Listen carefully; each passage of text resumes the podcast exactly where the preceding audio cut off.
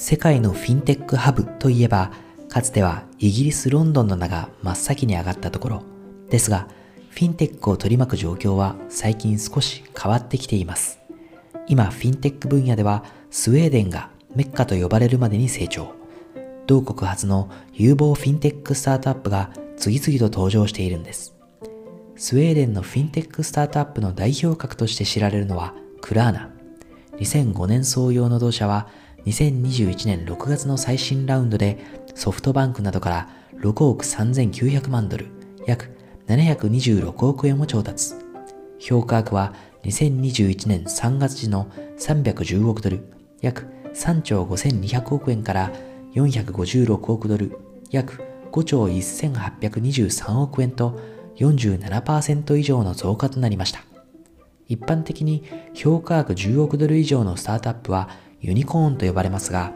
クラーナの評価額はそのよんじゅうごばい以上という規模に拡大しています。クラーナの主要サービスの一つは e コマース企業向けの支払いプラットフォームで、様々な支払い手段を統合することで売上向上をサポートしています。同社のウェブサイトによると、提携リテールパートナーの数は世界にじゅうごまんしゃ、クラーナを利用する消費者はきゅうせんまんにん、いちにちあたりのトランザクション数はにひゃくまんかいを超えるといいます。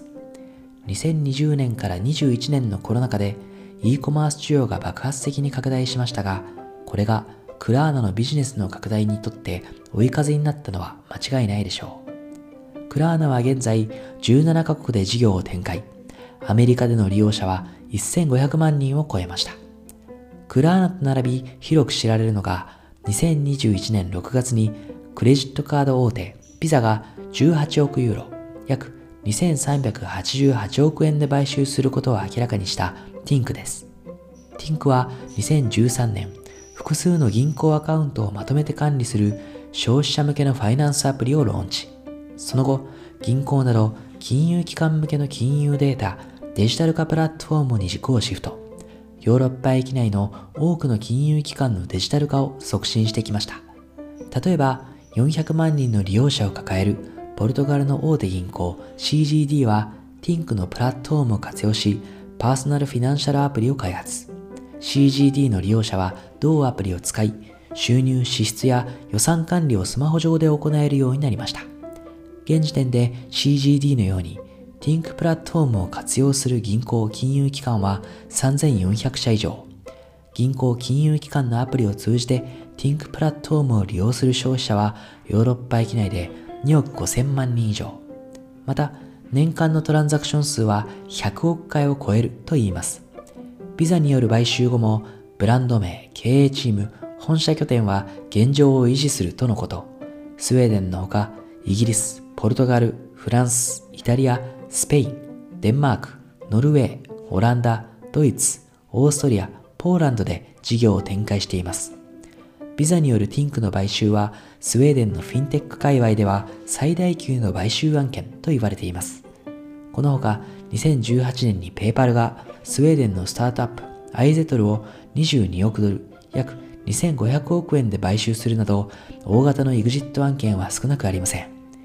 先ほどのクラーナとティンクはともにスタートアップとしては比較的長い歴史を持つ企業。一方、にせんにじゅうねんに創業されたばかりのユニもこれらの企業と同等の注目を浴びています。ユニは e コマース事業主向けの収支管理プラットフォームを提供するフィンテック企業。同社のプラットフォームでは Amazon、Shopify、PayPal、Facebook などを統合し、一括で管理できるようになります。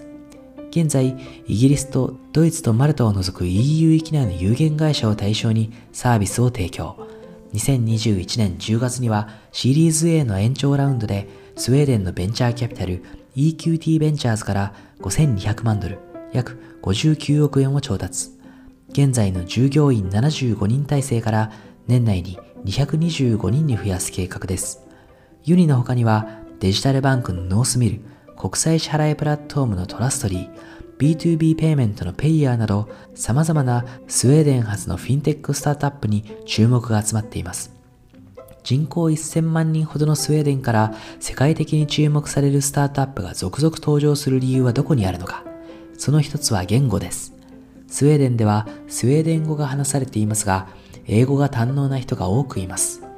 ビジネスを展開する上でも、英語圏の情報にアクセスし、グローバル展開を軸にビジネス戦略を練ることが可能です。英語に加え、スウェーデン国内の市場が小さいことも、高成長のグローバルスタートアップが生まれやすい環境を醸成しています。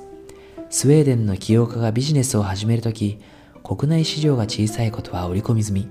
事業を拡大するにはグローバル展開しかないという条件のもと、ビジネスを始めるため、必然的にグローバル展開は迅速となり、高成長スタートアップになると言われています。スウェーデン政府が過去にじゅうねんにわたって実施してきたデジタル化推進の取り組みも無視できません。冒頭で登場したクラーナの共同者の一人、セバスチャン・シエミア・トコウスキー氏はロイター通信の取材で、フィンテック企業として成功した理由の一つとして、同国政府がきゅうじゅうねんだいに実行した各家庭でパソコンが利用できるようになった政策を挙げています。さて、ベンチャーキャピタルアトミコがこのほど実施した調査によると、人口あたりのユニコーン企業の数で世界最大の都市はシリコンバレーですが、だいにいにスウェーデン・ストックホルムがランクインしていることが判明。ディールルームの予測でも、にせんにじゅういちねんの人口あたりのベンチャーキャピタル投資額はスウェーデンがイスラエルを抜き世界いちいになる見込み。今後どのようなグローバル企業が登場するのか、スウェーデンのスタートアップ動向から引き続き目が離せません。